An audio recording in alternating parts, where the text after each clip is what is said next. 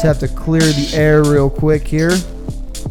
So we had a a fire first 30 minutes, but we had a major malfunction.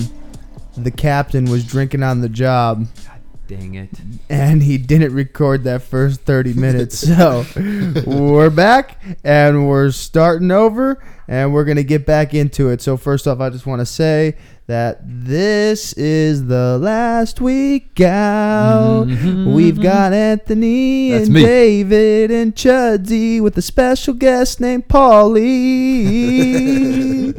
this podcast is brought to you by Sissy Art. Uh, I said all this stuff before, but I'm going to say it again. Sissy Art's art is artistic, and it is absolutely uh, unique and special, and it's really cool. She just did a flash sale on her Instagram at Sissy Art. She just a bunch of just like because the the person that does the art for Sissy Art, Tara Galore, who's on the podcast last week, is one of the most creative people I've ever met. And she's these got all these are so upset. that's her right there. Um, and she just, dude, she just starts drawing. She puts these things on paper that just look so cool and they're unique. And you just look at it and you're like, I want that. So if you're interested in any of her art, follow her, please, at Sissy Art. That's at S I S S Y A R T, at Sissy Art.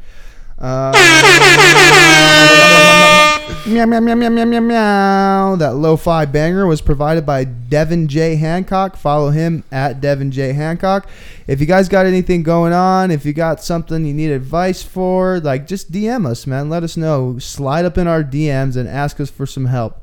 Um, for advice, I don't know if we can help you, but we can definitely give you some advice. You can email us at the last week out at Gmail.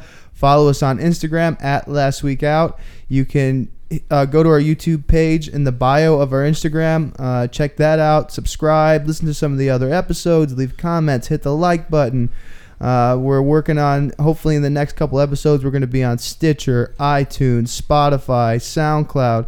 We're going to be on all the different platforms, and we're just going to be out there trying to get this message of hope and inspiration and motivation out there. So, like I said, we're here with Paulie. Thank you guys for having me. Yeah, thank you for being here. Thank you for being here for another 30 minutes. And as I was saying, like I said in the original 30 minutes, Paul, I- know Paul even better now because of that 30 minutes than I did before. But as I was saying before, man, Paul's just one of those guys when you look at him and you're like, he is just so well put together. And I'm not even kidding. 97% of his body is completely tan. Mm-hmm. He looks like a gold brick. Yeah. It's just absolutely insane. 24 carats over there, big guy. Bling. Wow. So I'm passed over here to the uh, uh, the Olive Garden breadstick, Mr. Anthony Tatum, next to us. Mm, that's me. So, like Chad said, we had recorded 30 minutes and got to know Paul really well. And what we come to find out is that our mics weren't feeding properly. But we believe in divine intervention here because we're optimists.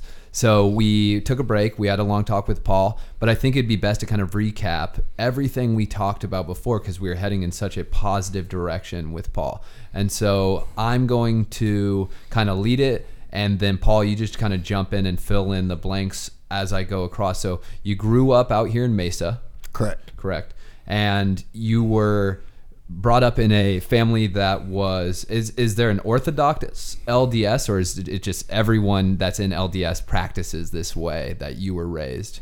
Uh, pretty much everyone practices that way. Yeah. So What- you're what's you- with the polygamous set?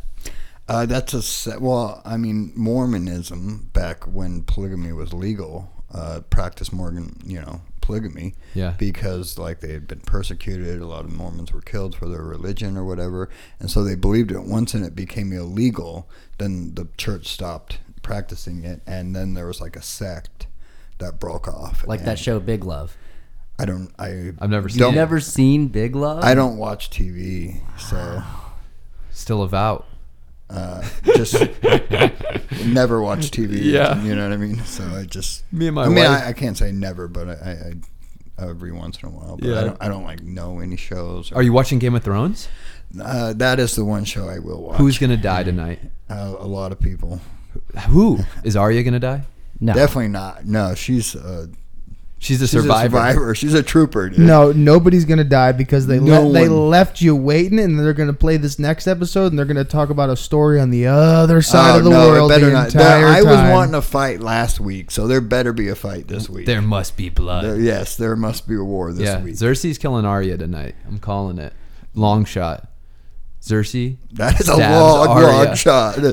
And she Do is you gonna adopt the dragon. They are so far away. There's no way they could possibly the logistics of possibly traveling from from King's Landing to the north is not going to happen in one day, okay, okay, Anthony. okay. I'm sorry, but let me apologize to viewers that don't watch Game of Thrones. We fell into a hole there. I apologize.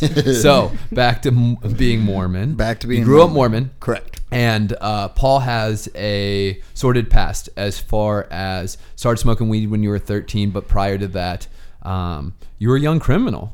I was. I was a young criminal. I was. Uh, yeah, that's about it. I Yeah, that's a good way to sum it up. I was a troublemaker. I, Yeah. I was drawn to causing problems, Yeah, stealing. stealing, uh, smoking paper. We'd roll up paper and smoke it. What? Yeah. 'cause Oh, there- just paper? Yeah, 'cause, yeah, well, I've there's- that too. yeah, because there was like no one in my neighborhood smoked cigarettes, so we would, you know thought we were cool. You know, we'd roll up paper. I got arrested also before I was you know out of grade school for like we made napalm, and we would burn that Styrofoam, styrofoam gasoline. and gasoline. That's Yeah, it. That's it. Were you guys successful? Oh, very successful. Oh my goodness. Yeah, I got arrested for it. So Holy. we'd just go down to the park. There's a park at the end of the street that everyone partied at. At the end of my street. party park. Yep. and, Everyone uh, had one. Yeah, and we would just light napalm all over the park. And and so Paul shared with us that he was actually incarcerated a few times as a juvenile. yeah. And then he didn't want to share with how long because uh, I believe he's going to rope that into his true two truths and a lie later.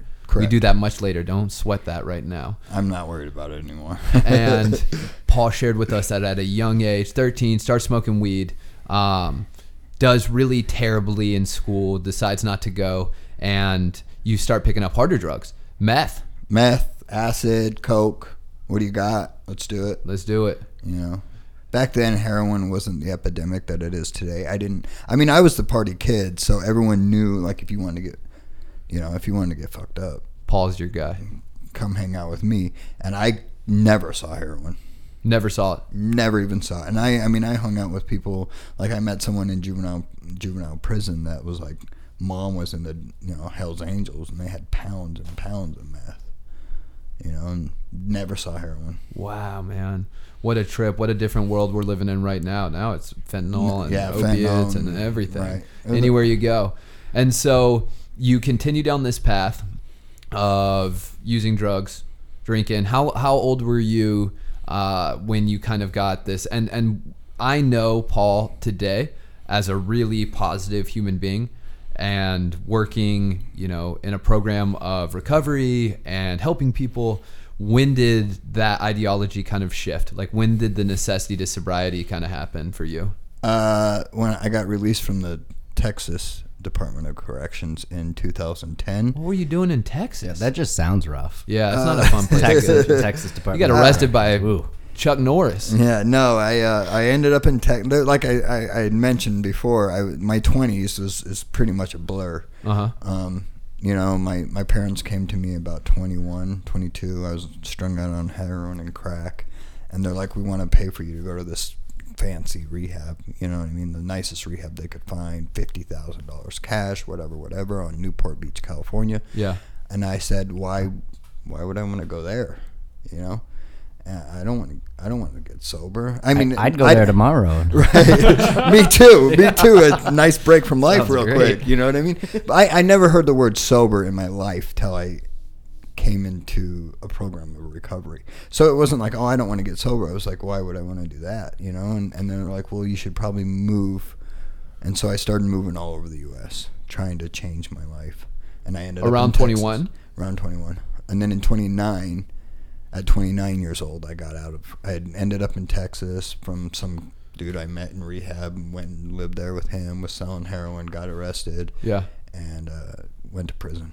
Got out. That was the first time in my life that I was like, okay, I got to change. Yeah. This isn't working. Right, drugs are not working out for me anymore. You know. And I think it would be important to kind of share It's like you at 18 had put the LDS church behind you. You were Yeah. done, and and Paul At explained 13. 13, you were But I, done. it was part of my probation stipulation that my parents made sure was part of that I went to church. wow. Yeah. Those parents were working the courts. They're like, and he has to clean our backyard. Yeah, no. Twice a week. they loved the courts. I mean, my mom and dad were like best friends with my my probation officers and judges and all that. And they're, you know, they were everything trying to get me to change my life, and Right. they were the problem, really. And so you land in a. That's why I'm where I'm at. They would have just left me alone. We wouldn't have had Exactly, any right, issues. right. Let No, me shoot I- meth in the attic. I Right? yeah, exactly. I believe that. Like if my PO would leave me alone, my parents would leave me alone, my girlfriend would leave me alone. Everything would be good. Yeah, I'd go to school. You'd probably be a doctor. And so at 29 years old, you're out of incarceration and you you're just like I'm I'm to change it. I moved back here, and I that in in in incarceration when I was in in prison in Texas, I like got baptized again. Uh, to a different religion, Christian. I think I don't even know what religion it was. Yeah. I mean, I've been baptized in like every religion you could get baptized in. You know, uh, trying to like change, but whatever. Uh, and uh, I, that was the first time that I wasn't telling my mom or my dad or my PO or my girlfriend or whoever that I was like gonna change. It was like I was telling myself. And I got out and I got high that day. Holy shit. Some Out- powerlessness. Out the gate at eight and in the spoon by noon. Yeah, literally. Like I, I mean, you, you get released with some money. I bought alcohol and and a, and a, I had my parents send me some money for a bus pass back to Arizona. Yeah. And I was buying pills and weed at the at you know at the Greyhound bus stop, getting loaded the whole way here. What a good place to be, dude. The Greyhound bus stop. The- I mean, you can find whatever you want there. Right. Yeah. No. I mean, definitely, you can find whatever you want in every state if you're really looking. And then what? You get out here. I got I came out here and I you know I was just gonna smoke weed. None of my friends would let me smoke weed. They're like, you can't do that, you know. And I started Mhm. smoking weed. And next thing you know, I was strung out on heroin again. That's that scary. I will never get you your first hard drug. I'll get you your first hard dick. That was our guest Danielle. I uh I love that line. Is like I, I wanted to smoke weed. Man, me too. I think uh, I think for most of us, you know, we look back on anybody who abused substances to you know ex, kind of any Extreme. level of yeah extreme. And when you say extreme, it's like no, really extreme. This isn't like you know silly shit. This is crazy madness. And we look at it and smoking weed would be great. I mean, I, I smell weed now and I'm like, man, that stuff smells amazing. And they've got like, uh, what dabs and, uh, what is it, crumble and Wax. shatter. You can get Oh, soda. Now they got Shatter. vape pens, Gummy like, bears you know, with too much weed in right, it. caramel, whatever you want. you Yeah, know. me and my wife always say that we got sober too uh, too early because it, it's looking like it's way more acceptable. And and so for me, I uh, whenever I talk to people who don't really understand the extent of my sickness to or, or of you know my proclivity to using, I tell them you know I fuck man I would love to use weed, but it's just for me it's kind of like you know why even entertain it? You know, why even think about it? It's too scary. It could lead to what it used to be. And even if there's a point zero zero one percent chance, you know, I'm I'm careful though about energy drinks. I'm careful. There was like that stuff Viva Zen. I don't know if our listeners know any of that. This was like a uh, gas station drink that they were like, yeah, it mellows you out if you drink this. I was like, fuck no, I'm not gonna do that. that neuro sleep shit. I, I tried just smoking weed. and- Yeah. and it definitely led me back. no kidding. Yeah. Okay, well, tell us about your recovery a little bit. Tell us about that. Okay. So you're reco- you you got into recovery and then you started smoking weed again. Uh, yeah. No. I. I. Uh, so I ended up at the Salvation Army in 2010. Oh, for our listeners who don't know the Salvation Army, the Salvation Army is nowhere that you want to be. It's the low of the low of the low. Yeah, you can get in there. It's you just show up and they let you in, but they put you to work, right? Yes, yes. You work eight, nine hours a day. You, you they give you clothes. They give you everything you need. You have to tuck in your shirt. You can't use swear language. You have to be cleanly shaven. You have to do all kinds of stuff. Go to all these groups. Go to meetings every day. Church. Yes, church twice a week. Was that weird growing up in LDS and then? Well, you were saying you were baptized, so you were kind of. Oh, I was full on in it. I thought, you know, it was early recovery, so I didn't. I whatever, Whatever Like, you give me. whatever. Just like if this is what you're going to tell me is going to keep me off drugs and alcohol, then cool, I'll do it. You're willing. Yeah, whatever. Okay, you come out of there Uh, I get kicked out of there after three months. for what?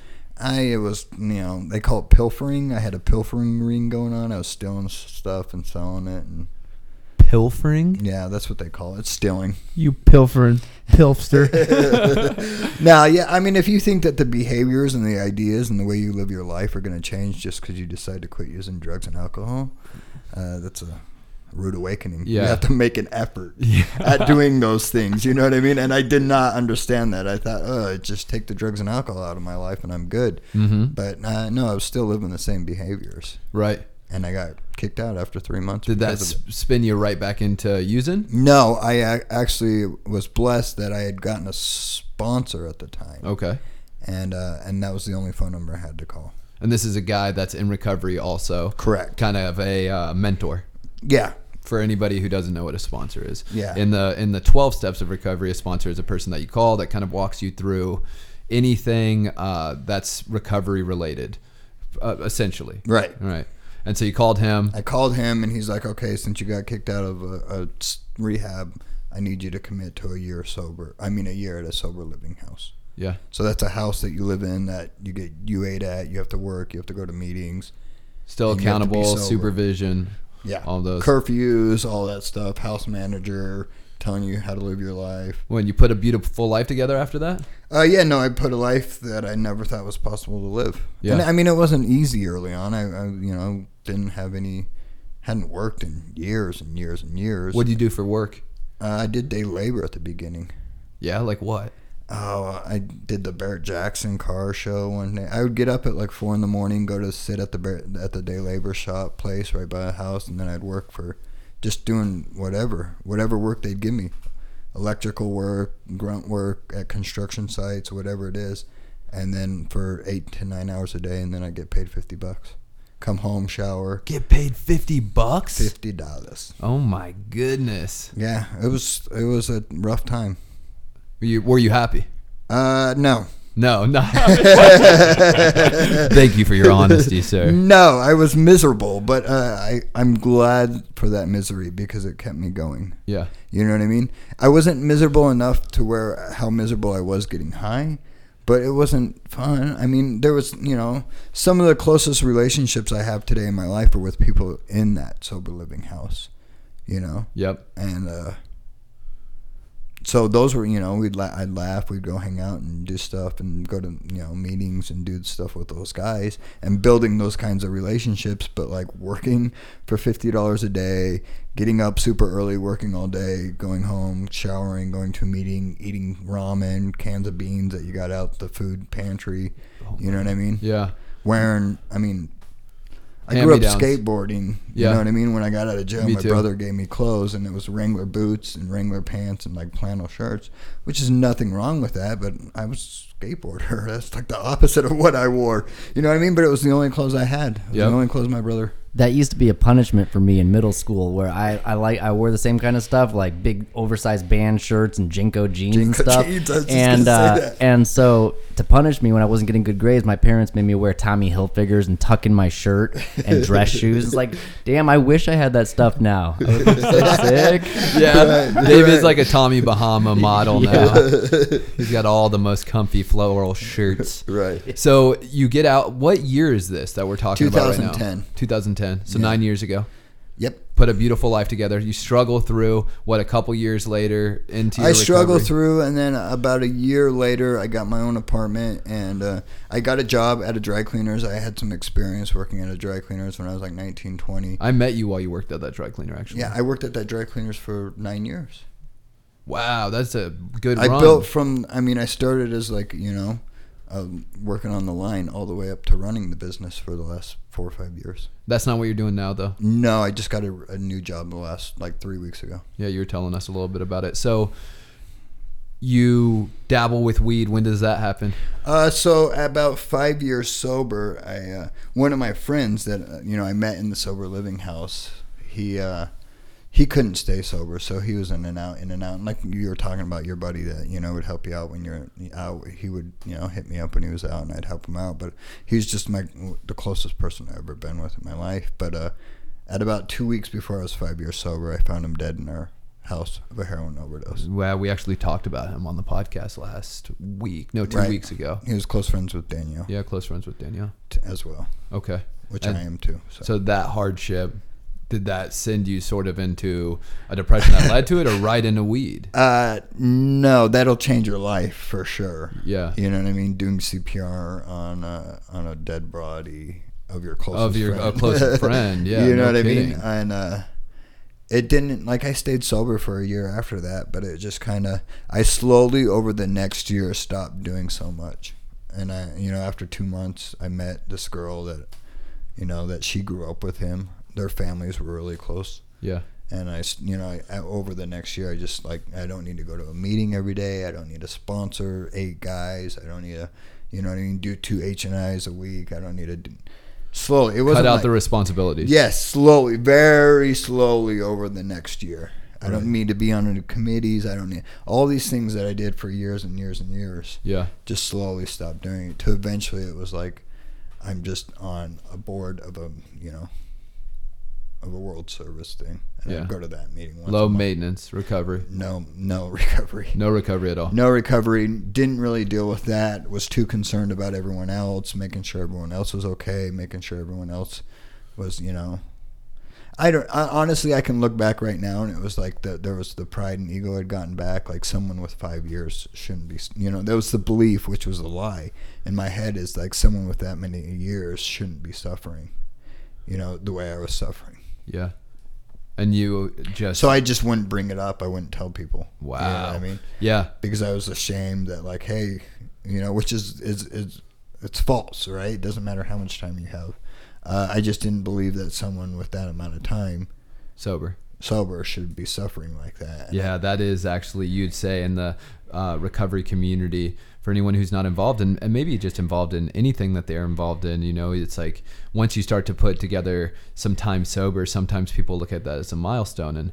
And normally, with time sober comes, you know, good coping mechanisms, good supports, good all these things. Because without them, we probably wouldn't have got here. So, um, um, real quick though, I, I have a, a bittersweet memory of, of something happened where it was at it was at uh, David's funeral, and Paul gets up to to speak, and he uh, he he's been in the program for so long, go to meetings for so long that he introduces himself. Hi, I'm Paul. I'm a I'm an addict. did everyone in the did like half the crowd? Hi, half the crowd Paul." laughed and half the crowd was very confused. They're like, oh no, another one. Yeah. So you I, and and like I was saying, I, I could relate with you know meeting and hearing. You know, we get this time where we've had this time sober, and we kind of falsely associate it with you know some sort of ego or some sort of accomplishment like a, a graduation or a merit. And we we dissipate on all of the things that we were doing that got us to that point. And then the misery comes in and then in intrinsically it's like shame. And it's sometimes people are cognizant of it or aware sometimes we're not you No, know about like how to even not. talk about I can look back at it now and see it, but I, I, I thought it was okay. Yeah. I had met someone that I had fallen in love with, and it was like that became like the good feeling. Mm-hmm. That person helped me to feel good and helped me, and so it masked it very well. yeah You know. Yeah, and I think you know it. That I mean, it's it's a powerful thing to look back on, maybe a miserable time of our lives, and to be able to say, like in hindsight, I can spot it. But then, you know, the awareness just wasn't there, and we've talked about that on this podcast before. Is how grateful we can get for the awareness because it comes, and you're just like, fuck like i have so much to fix and and i've been making this mistake for so long how did i get here but without that awareness what you just continue on and so for you did the awareness come and then the weed or was it just like boom No, it was finally. It was one point I was about to get married, and uh, I'd just gotten engaged, and uh, I was like, you know what? I'm just gonna close this chapter of my life. The sobriety chapter. did sobriety, David dying, all that. Like I, I wasn't going to meetings really anymore. I Mm. wasn't really active in a, in a program of recovery. And it was like, you know what? I'm going to close this chapter in my life. I'm going to get married, start having kids. You know, I'm going to start a new chapter, and that's what it was. And then after that, then it was like, well, we you can get a medical card now in Arizona. It's legal. You can, I mean, anyone can get a medical card. And uh, and I was True. like, I'll get a medical card, and I'll just you know, I'll start smoking weed. And I told my fiance that, and she's like, cool. She had a medical card. Um, And just right back in. right back in, started smoking weed. Well, where were you guys at in planning the wedding? I planned a wedding. That's that's not fun. Uh, we had just gotten engaged, so it was the, the beginning. Oh, the it was like, very It was two months after. I you had you booked a, a place yet? No, not yet. Okay. We had I had just like this was like November, and I had asked her to marry me in December in uh, October. Okay. October first it was. And this, so you're smoking weed, and then boom. How bad does it get? Did it get bad quick? No, not at all. Well, okay, so uh, there's a little story I like to always tell is that like so my girl smoked weed, Uh-huh. and she would get like a, a cartridge, a vape cartridge, and hit it at night, you know, and have it for a couple days, and and uh, and then so I started smoking weed. And like a month into smoking weed, she came over one day, and I had like these two shoe boxes full of just like different kinds of weeds. you know what I mean? Like in glass jars, just like.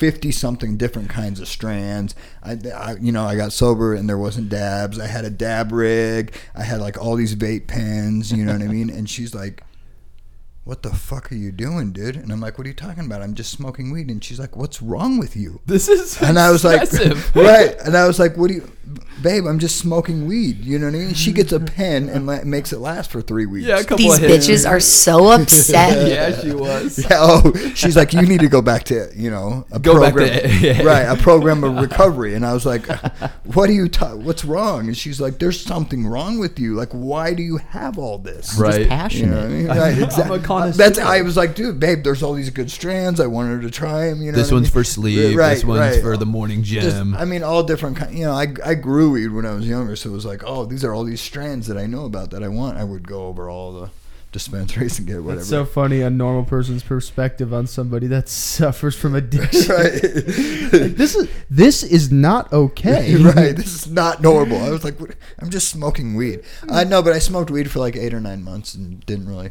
I did some uh, some acid and ketamine and ecstasy and, and Yeah. uh, mushrooms and all that. When I, I went to EDC, which is the Electric Daisy Crack, Carnival. heroin. No, you I hadn't done that yet, but uh, I went to Electric Daisy Carnival for my bachelor party and uh, did all those things. okay, so the wedding is getting planned. Then we're planning the wedding. I'm smoking weed with her all the time. Right. And the wedding's getting planned. Everything's fine. Everything's cool. We plan the wedding. We find the venue. We've got all that. Are you are you hiding stuff? So you're showing her if like four or five strands, but really you got twenty. No, away? she Or- knew. Like, and she knew everything. Okay. I mean, because then I started taking Xanax at night to go to sleep because the head got really loud. She knew about all that. Yeah. The, she knew about everything until I, you know, I eventually got on heroin. How'd that happen? Uh, so I went to Mexico with a bunch of friends, and my other close buddy that just moved back to Atlanta, talking about Atlanta. Um, he was from Atlanta, came out here to, to straighten out his life. Um, so we went to Mexico. He's never been to Mexico. He's like, dude, can you really get whatever you want in Mexico? I'm like, bro, it's Mexico. You know what I mean? And Strong I, yes. Right. And I went and got like I went down there to buy a bunch of bars. And so we went to the pharmacy and we you know, I got my bar my Xanax bars Uh-huh. and uh and he's like, "Let's get some some pills, you know." And I'm like, "No." And he's like, "Just for the weekend so we get some Vicodin or whatever."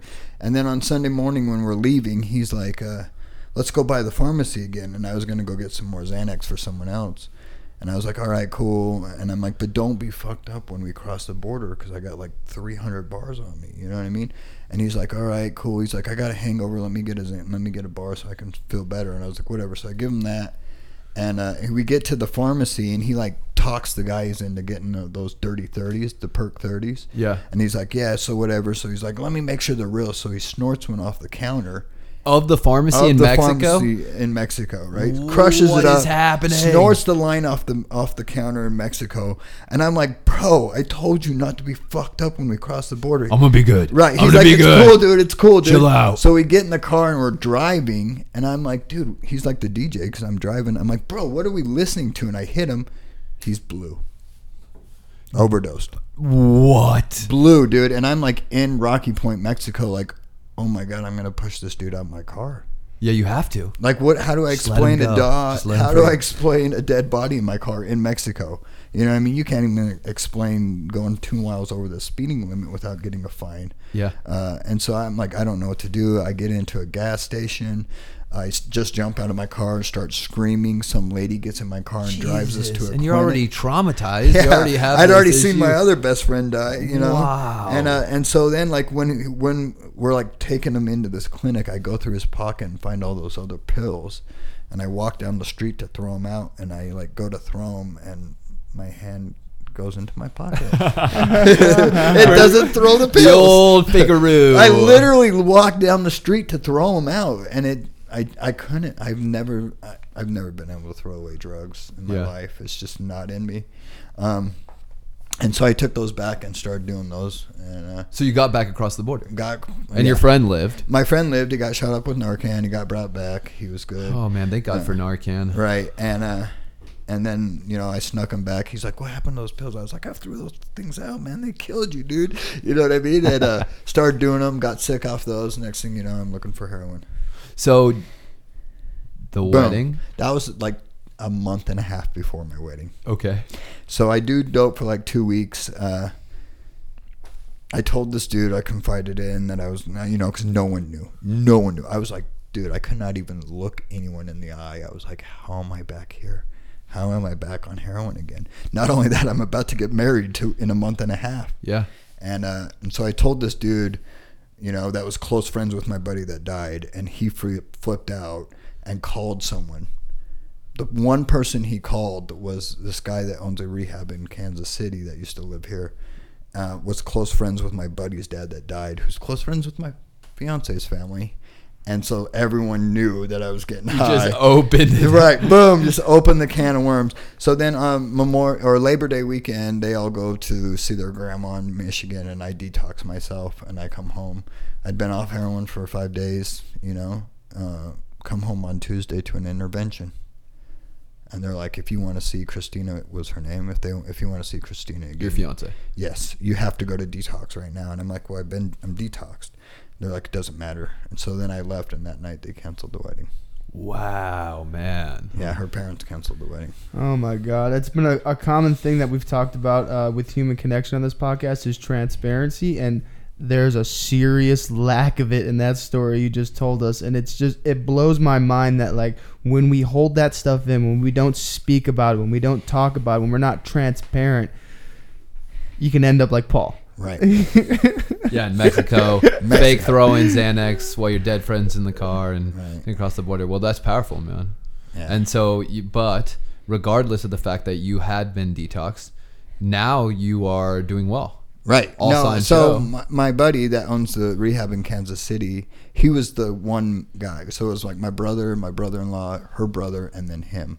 That was going to be my groomsmen in my wedding. Yeah, So he's like, I brought you, I got you a ticket. You're coming out here on Wednesday. Nice. So he just threw me threw me out to Kansas City. He's like, well, "There's no end date. You're here. You're scholarshiped in here. We, you know, we'll let you know when you're when you're good." so I went out there and I and I dug. You know what I mean? I cried a lot. I cried a lot. I uh, didn't talk to her for 90 days. She wouldn't talk to me. Um, How's that relationship now? We're not talking as we speak. Yeah. You know, I, I eventually had to walk away. I would assume. I mean, that's just even if that relationship was deep and meaningful. I mean, it's crazy what some situations like what you're talking about can do. I mean, you can look back and be like, "Ah, that might have worked out," but I really, really fucking shit the bed on that one. And some stuff is, Yeah. It's not that it's unforgivable, but it's not like we can pretend like it didn't happen. Right. And that's kind of where it's at. Yeah. Yeah. Wow, man. All right. So then today you are a sober, happy individual Yeah. ish. Yeah, no, I'm sober. I'm. you know, I I can remember sitting in the rehab. Sorry, I'm gonna cry. uh, if anyone knows me, they know I cry a lot. So I remember sitting in the rehab, and I knew like working a program of recovery works. Like the first time you come in, everything you've tried didn't work. So you're like, I don't know if this is gonna work. This, you know what I mean? Whatever, I'll do it. But after having six years of sobriety and working the program and my life drastically changing, where my relationships with my family are great, my relationships in the community, every aspect of my life is wonderful, right? Right. I know that program of recovery works. So I'm like, okay, I just got to get back into it. You know what I mean? And I sat in the rehab and I was like, okay, I just got to do it. I got a, you know, a sponsor that we talked about. I got a sponsor, started working steps, started doing that, started reading. I just read, you know, people watch TV in rehab. I just read literature and I prayed and I did all these things.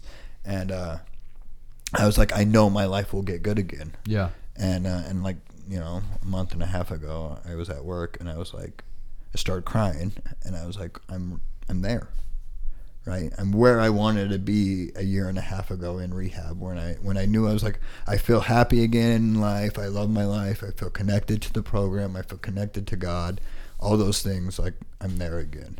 That is you know what i mean? wonderful.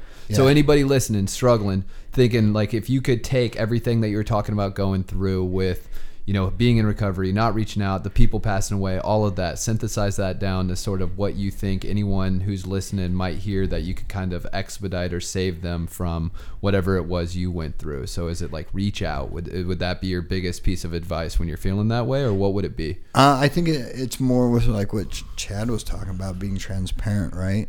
Like, don't I today? I don't have any secrets. Today, I don't. You know what I mean?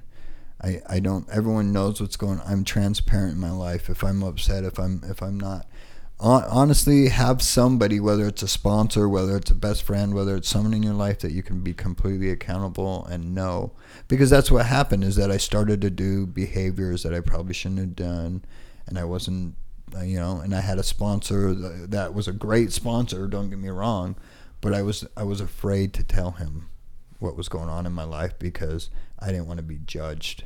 You know what I mean? I didn't. I had five years of sobriety, and I didn't want him to. You know what I mean? I couldn't be transparent. I couldn't be transparent with him, Okay. and it wasn't had anything to do with him. It was me. You know what I mean? Find that connection with somebody. Like today, my sponsor is the sponsor I had for, you know, the first four years of sobriety last time. that No I- kidding. yeah, no, he moved to San Diego, and is the only reason I found a different sponsor. And he recently moved back, and so he's my sponsor again. And and that dude knows everything that's ever going on in my life. Stay present. Yeah, ever, always. I, That's I so- can tell. so I can beautiful. tell him that. You know what I mean? Mm-hmm. And uh, and he doesn't judge me, and he do, and I don't and I, I don't like I know that he won't judge me. He'll just give me the right direction. Great. You know. Yeah, I think we should take a quick break. I know that. So what happened? Like Chad and all of us has said, we we ran 30 minutes. We came back, found out that we weren't recording properly. Let's take a quick little break right now, and we'll come right back to you guys. Thank you guys for listening, and we'll be right back.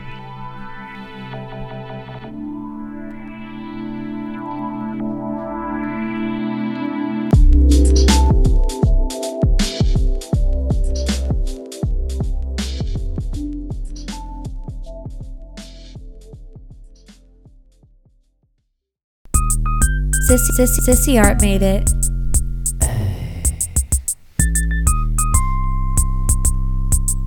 Oh, I got sissy art. I'm a motherfucking wall. I ain't got no other paintings cause a sissy king, y'all. And we back, and we back, and we back again. Took a little break, like we always do.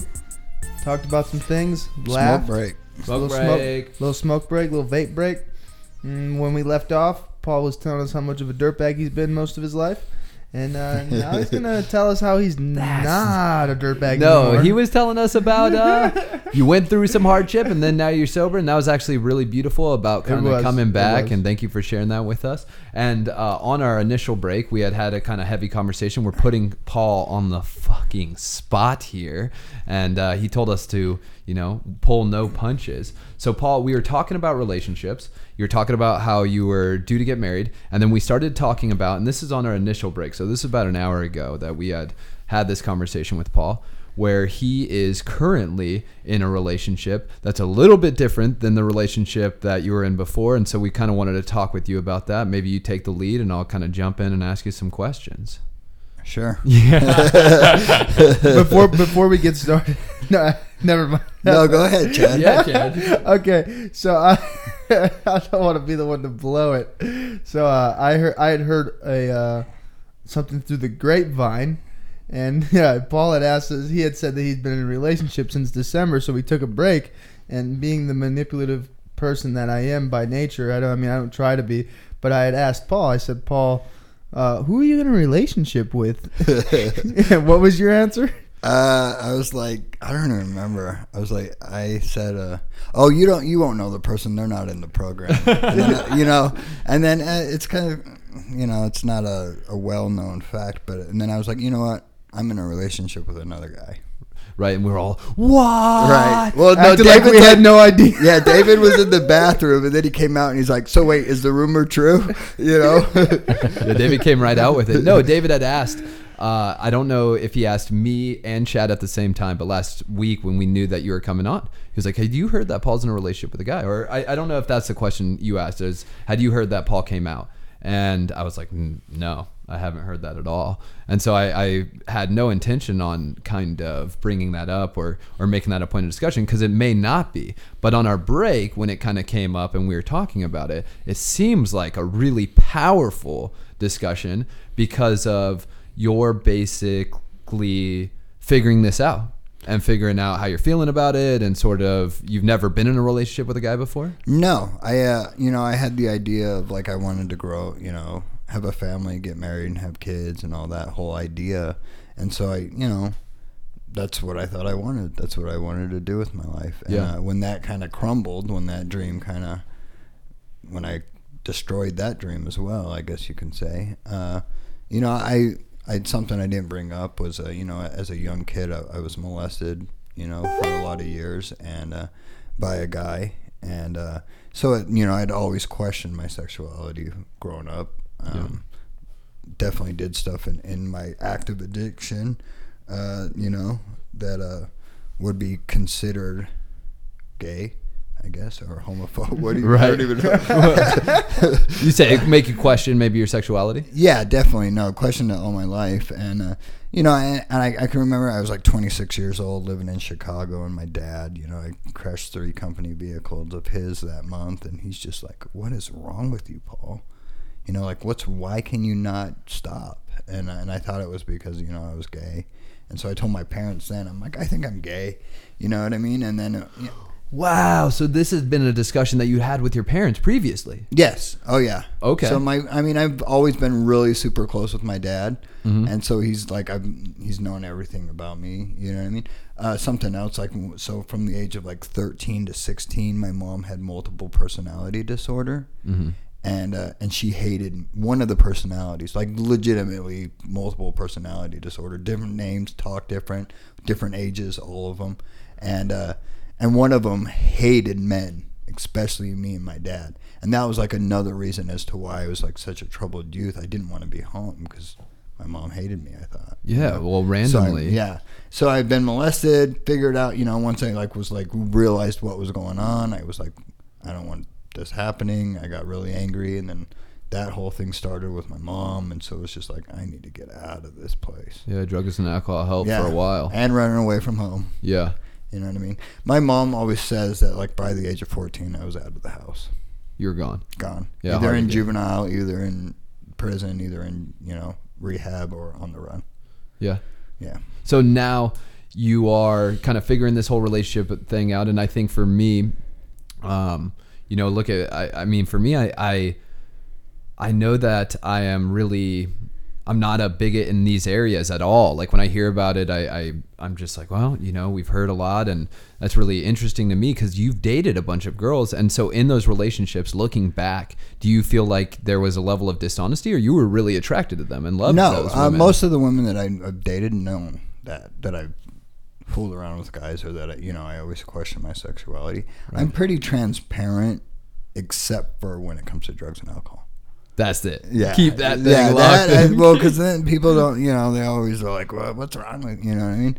Um, but yeah, most of them have known. It was, you know, most of my friends known. I'd never dated a guy, you know, and then you know when I got, I tried to make it work with the girl that I was going to marry, and then I, you know, dated a couple girls since I've been back Yeah. sober again, and, and just wasn't working out. How long have you guys been dating? Who? You and the Oh, guy you're since with uh, December. yeah. So yeah, no, I, I started like I, I was on you know the good old what are they called at what dating apps you know what I mean and one day my buddy my close friend that moved to Atlanta that overdosed he's like dude why don't you just change the preferences to male and females and I was like all right you know might as well try it Yeah. started met someone and uh, escalated from there What- I honestly I, I I thought I would like freak out and wouldn't be okay with it and like you know what I mean Yeah. What's the main difference? For humor's sake, for me, the main difference between dating a guy and a girl, like at in the house. I mean, is it like a more open relationship for you? Yeah, no, yeah, no. It's uh, you know, with a girl, uh, I'll be honest with you. The one thing I noticed, like right away, with a girl, like she won't like fart in front of you or, go to the bathroom in front of you for like That's a lot. months, Yo, like yo, yo, yo, yo. six to eight months. Not my girlfriend. Yo, the first time we ever hung out, she hawked a loogie and farted, and I was like, mm, I'm in love. Yo, that's never had that experience. yeah, no, that's that's definitely you know that was one thing that's just like Do you guys have shared interests, or is it just like? I mean, I guess with me and my wife, we don't share a lot of the same interests, um, and I don't never necessarily know if that's because of gender. But are you feeling that way? Like as far as shared interest, is the level of of shared activity and there's things like definitely that? there's like so he loves cars right knows every kind of car, car everything he owns a shop in in tucson Yeah. uh, loves cars and uh, I, you know i know a little bit about cars but his big thing is cars and he loves cars. Um, we neither of us really watch tv there's a lot of things that we have in common but then there's also you know my like i do recovery. He's not in recovery. He doesn't need to be in recovery. Yeah. you know what i mean? So i go and i do my meetings and i do my things and uh, Is is there any struggle right now outside of obviously this new territory? But for you, is there a lot of hardship that's coming as a result of this? Do you feel Not like? at all. No. I that's what I thought the thing would be was that uh, you know I wouldn't be okay with it or or comfortable with it, and it's like the exact opposite. Wow, it's actually been man. a really really it's a really good relationship. It's you know it's fun. I uh, we enjoy hanging out with each other, and uh, Who would win an arm wrestling match? I definitely would win. You'd fucking wreck him.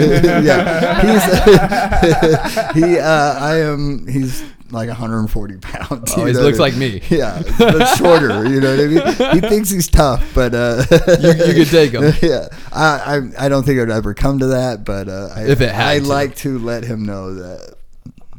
Stronger than you. Yeah, well, and he knows like my past, so he, you know, he's just a he's a, all, honestly the the thing that attracted me the most is he's like a person in recovery, but doesn't do. He's like a genuinely good person, like kind, caring, does things for his friends, goes out of you know, just like someone that you'd be like, oh wow, that's a really good person. But doesn't have that But- necessity, like uh, impending drug addiction Right. hiding behind. doesn't it. have to do it or doesn't need to do it to stay sober i guess you don't have to do it but just like when we first started hanging out we'd go out with his friends and like you know we'd be out to eat and someone would need something he'd go and get it for him and just like little things like that that you could tell that he doesn't constantly think about himself which m- I've noticed most human beings is a characteristic of, Yeah. but he's like constantly trying to think about others and do things for others and is very kind and caring and compassionate. Just lives in a constant state of awareness of other people's feelings. Yes. And how they react to things and Yes. taking that into that's a beautiful quality to have. And, I agree. and I feel like I was gifted with that quality as well, man, because I, I'm always thinking of other people. Like things will happen. See, he doesn't. David doesn't think of other Other, other people. people, at all. Not even a little bit, dude. I finally start to talk and you go and do some dumb shit like that. Chad doesn't want to be interrupted during this. Yo, you, Anthony did this to me last week. I'm trying to tell this deep personal story and be transparent, and Anthony's like, "I look like a pile of spaghetti." so listen do you, I'm I'm going out on a limb here as far as with your significant others mentality is do you think some of that is maybe related to because for us with drug addiction it's kind of like a forced humility right? And there was a long time that being open and gay was probably and, and probably still really is and, and probably definitely you know is kind of a hard thing to navigate with you know this socioeconomic situation going on whatever it is you know the way people view it and all of those things. Do you feel like maybe that was kind of a reason why he's so understanding was kind of coming up with that sexuality or just in general like his family grade all of that stuff I think it's a, a mixture of all that. His family's a very good family. Yeah. Very thoughtful and kind, caring family, and uh, and also yeah, definitely being out and active in that community for a lot of years, yeah they You need advocacy and trying to be understanding and and caring for others. So Yeah. he came out and was transparent at a younger age. Yeah. Young age. Yeah, Okay. he's Yeah. twenty. He'll be thirty next month. Has he ever dated a guy like you before? Is he like breaking them in, teaching you the ropes? Uh, well, yeah, no, he definitely like that was like one of the things when we start, first started dating. Like his last two boyfriends were not- Virgin, we're gay virgins. Yeah, I, I don't know what you call it, but uh, there's a lot of terminology and a lot of things I'm learning that I'm like, I did not know this. You're gonna have to school us up on some of this stuff. I'm excited. I'm still learning, but uh, no, like that we're not out. And so he was like, I don't want to get into that. Like, and I'm like, listen, dude, I've lived a life full of, you know, I'm not afraid to like tell people. Right. You know what I mean? Like I've already when we started talking, like Danielle, who was your guest a couple weeks ago, I'm like I said, I don't want to be living any lies. I want to be transparent. I called her right away and was like, Hey, this is what I'm. I don't want to have a secret in my life. Fuck I yeah, just dude. want you to know I'm talking to a guy. You know what I mean? And uh, I'm, I'm thinking about we're gonna probably start dating and that kind of stuff. So And she was stoked. yeah, I mean it's Danielle. We're very close. So Yeah. she, you know what I mean? We- Yeah, I couldn't imagine why that would affect anybody. It really doesn't, and, and, and anyone that does, you know what I mean. It's like okay, It's such an opportunity for them to grow. So for you right now, and this is something that I thought was really cool, was you were talking about was like still attracted to women. Look at them, Yes. you're like, wow, you know, yeah, still like boobs. yeah, still, still like women, still, uh, yeah. No, I, I- you know, I don't, I don't know what that is all about, but uh, yeah, definitely still attracted to women. Still like, honestly, if if I, I mean, the relationship that I'm in right now is great, and I and I see it going somewhere. Yeah. But if it doesn't, I, w- I would not be opposed to dating women again. Yeah, that's what you were saying. That's so rad, man. It's so good for I know at least me sitting in the room just hearing it and hearing the conversation. Because for me, it's like I remember being younger, and I think we were having this conversation on the break. Was when you're young, you really don't know what's going on, and I was like, oh man, I'm pretty sure I'm straight, but uh, maybe I'm not. And then I have, you know, I think, you know, from society, you're just like, oh, I hope I'm not gay. Right. You know, because I didn't want to get made fun of by my friends because Yeah. everything was gay when we were 12. And, uh, and then I found out I was straight, and I was like, "Oh, I'm straight." You know, I, I never, and so my mind's kind of, uh, it doesn't have the capacity to even understand. But when you talk about, you know, it being fluid, and I have so many friends who it is fluid for them. So you don't even know if you're gay or not. No, I mean, I, I guess I haven't tried it out. I don't know. no, but I, I mean, I, I commend you, man, for coming on and, and even talking about it just a little bit. And I hope for our listeners, you know, if anybody is struggling with that, to know like, you know, Paul has been a guy that I've known, God, probably five years. I know that my first year kind of being around in Arizona and we kind of ran around in the same community. We played cards together and, you know, you're a person who was a leader on the East as far as what to do in order to embody recovery as a whole you know and so for me to hear you talking about this stuff is really powerful just to know that you know you don't seem to me to be a lost person. You know you don't seem to me to be like shattered or this is something you know that's uh, sort of a phase. So I, I commend you for coming on and talking about it because i think it would be really powerful for the people to understand like hey this this might be going on with anyone. Right, you know? Right, and it's okay. it is okay. You know what I mean? It doesn't change. The people that I've been close with in my whole life, like my sponsors, know, you know what I mean, that I've always questioned it, and all my close friends have known.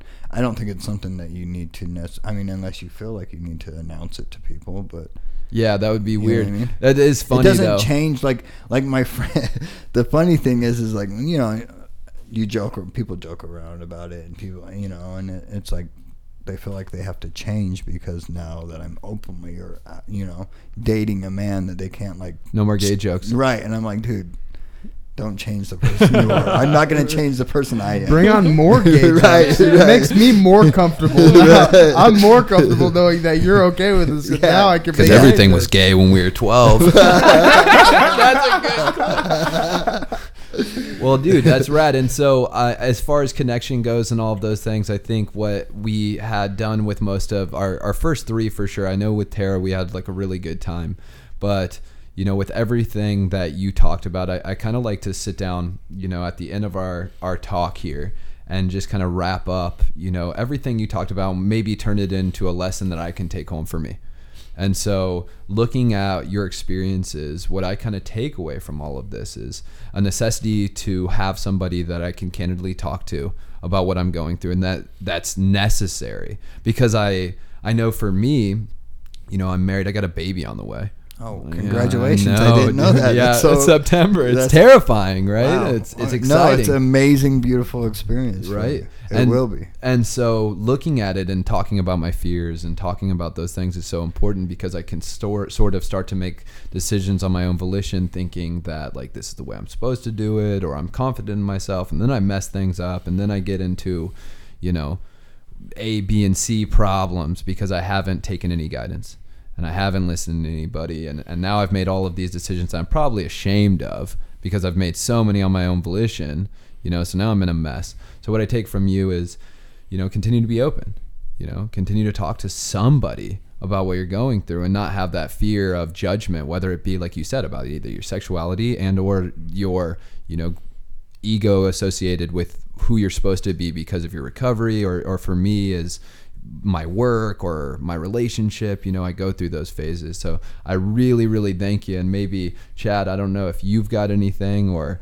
paul if you can kind of elaborate on what i was just saying if there's something that you want to touch in there I thought I just thought it was great because the thing is, man, when I when I start to hold things in and I don't talk about it, I start to realize that like I'm fucking crazy and I'm I'm the only person that's in my own way. Like I'm in my own way.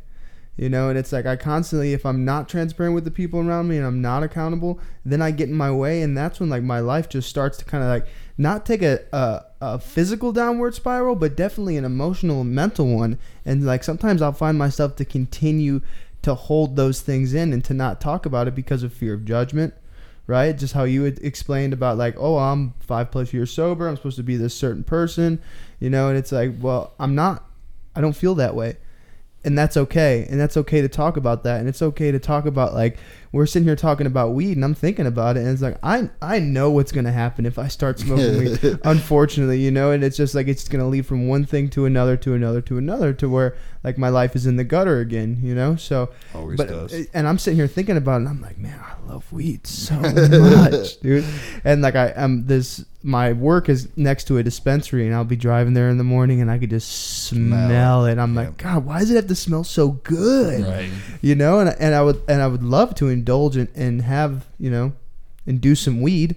but like, you know, but and, and I'm and I talk about that and I, I'm super transparent about it because if I hold that in, it's just so easy. I just go to the doctor and I'm like, you know, go to the doctor and like, so you want a medical card? Yeah, my back. it's Just do you want a medical card? Right. Yes or no? Right. Yeah, but my back is. You don't have to say anything. Listen, We'll fill out the work. here you go. Here's Yeah, your card. yeah, exactly. Go to the store, buy your weed. Right. Um, you know, so I just try to be transparent about all those little things that are going on with me, dude. You know, so thank you, thank you for your transparency, and thank you for for bringing this message, man. And I hope that there's an, if there's anybody out there that's struggling, dude, like. And you've got something like that going on, whether it is your about your sexuality, or it is about your mental state, or it is about your emotional state. Like, 90% of the world's not going to judge you. 10% are, and be prepared for that, but that's okay. People are going to judge. People are going to be weird about it, and they're going to try to change who they are for you because they don't know how to deal with that kind of stuff. But it's okay. It's okay if you're not in a good position. You don't have to constantly like hold up this facade of being like this certain person. Just like break down, be transparent, and like the things that are going to happen in your life are just going to be beautiful. They're gonna be absolutely beautiful. Like anytime, like there's here's a funny story. Um, a long time ago, a couple years ago, um, uh, Anthony was actually my boss at this company that we worked at, right? and uh, Big I boss was man. He was, he was big boss man, right? And I'm um, about to sneeze away from being on Chad's lap now. That's what's happening. That's things have changed. I want to tell this story real quick, so don't fucking interrupt me. Um, so I was, I was.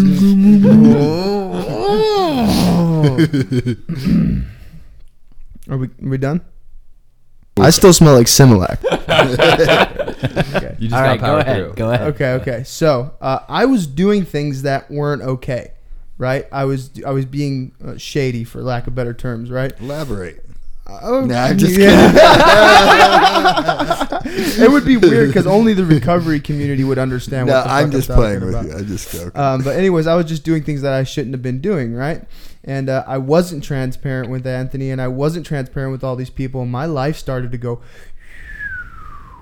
and I could feel it, man. I could feel things happening, and then like it finally came to that moment where I had to show that transparency, and I had to do the right thing. And as a result of it, my life took off in a totally different direction. I got a job in a different field, making great money, and I love my job. If I was never transparent about that and I never got honest about it, well, I was somewhat forced to get honest about it, but you know, but but I But you did, did. but I did because I could have kept lying about it, you know. Right. I could have kept living that lie, man, and, and it wouldn't have been no good. It would have been no good, dude. And like as a result of that, and ever since then, I've just seen that transparency in my life is going to be the one thing that propels me to that next level, right? To that to leveling up to that that next kind of tier in life, you know. So Yeah. thank you is all I really got to Yeah, say. dude. Thank you so much. of course. Cool. Well, let's wrap it up. Yeah, don't forget to uh, hit the like button, subscribe. Yeah, please subscribe. We Please, appreciate all you guys subscribe. listening. Um, I mean, that's really it. Thank you guys so much for listening and taking the time to uh, to hear what we got to say. man. We'll see you We next really week. Okay, bye. Love you.